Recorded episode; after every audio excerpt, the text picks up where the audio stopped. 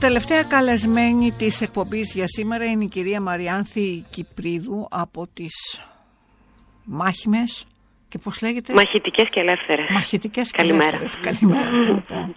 Δεν πάω καλά, δεν θυμάμαι Δεν πειράζει. Λοιπόν, μαχητικές και ελεύθερες Τι θα πει δηλαδή μαχητικές και ελεύθερες; Γιατί να είμαστε μαχητικές; Δεν είμαστε και ελεύθερες και μαχητικές; Είμαστε.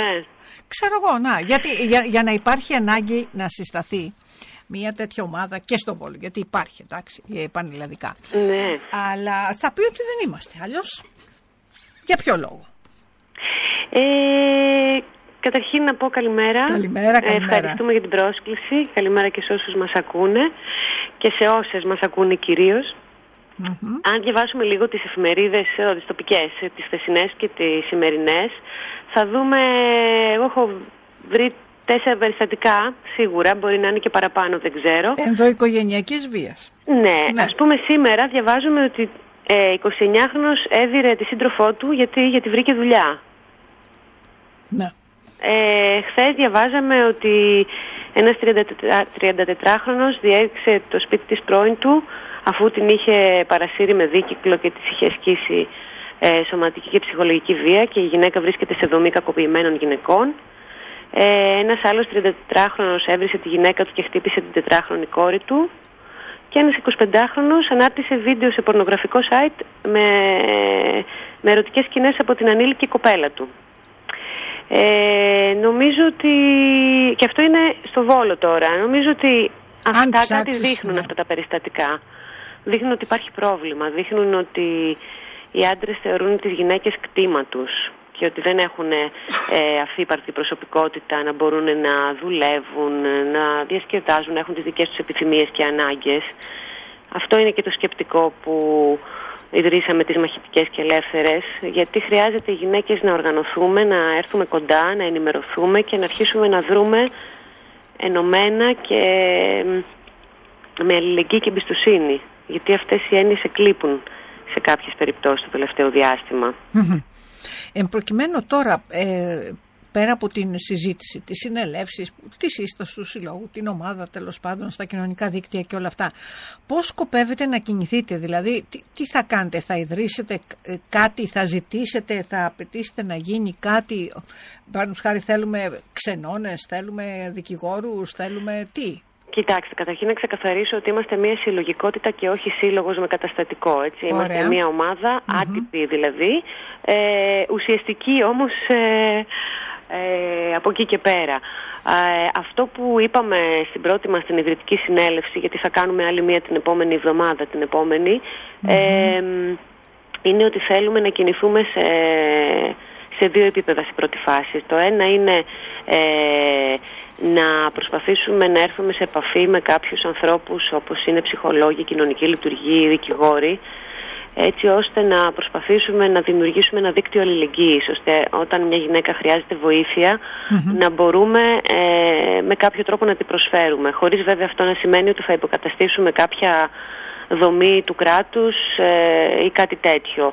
Θέλουμε όμως να, να υπάρχει ένας πιο άμεσος τρόπος να μπορεί μια γυναίκα να απευθυνθεί ε, και το δεύτερο σημείο είναι ότι θέλουμε να ανοιχτούμε στην τοπική κοινωνία, ε, να μας μάθει ο κόσμος, να μας μάθουν οι γυναίκες, να μας μάθει και η νεολαία κυρίως.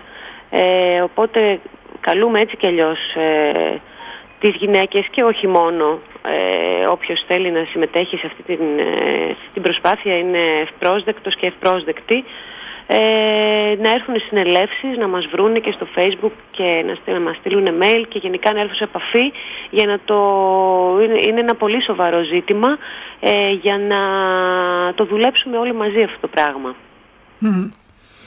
Ε, τώρα, α, ε, είναι τώρα κοντά αν δεν κάνω λάθος, πάλι μέσα στο Σεπτέμβριο η Ναι, επόμενη. είναι την επόμενη Δετάρτη, 29 Σεπτεμβρίου, 8 Ναι. η ώρα στη- στο Πανεπιστήμιο στο Θόλο.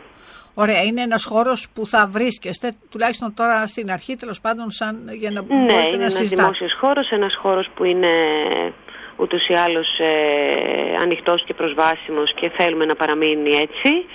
Ε, και πάντα, ας πούμε, μας, ε, το Πανεπιστήμιο είναι ένα, ένα σημείο ε, επικοινωνίας, ας πούμε, και συνάντησης πολλών ανθρώπων. Ε, οπότε είναι ανοιχτή αυτή η συνέλευση και καλούμε να έρθει κόσμος, να συζητήσουμε όλα αυτά τα ζητήματα μαζί και να δούμε πώς θα προχωρήσουμε παρακάτω.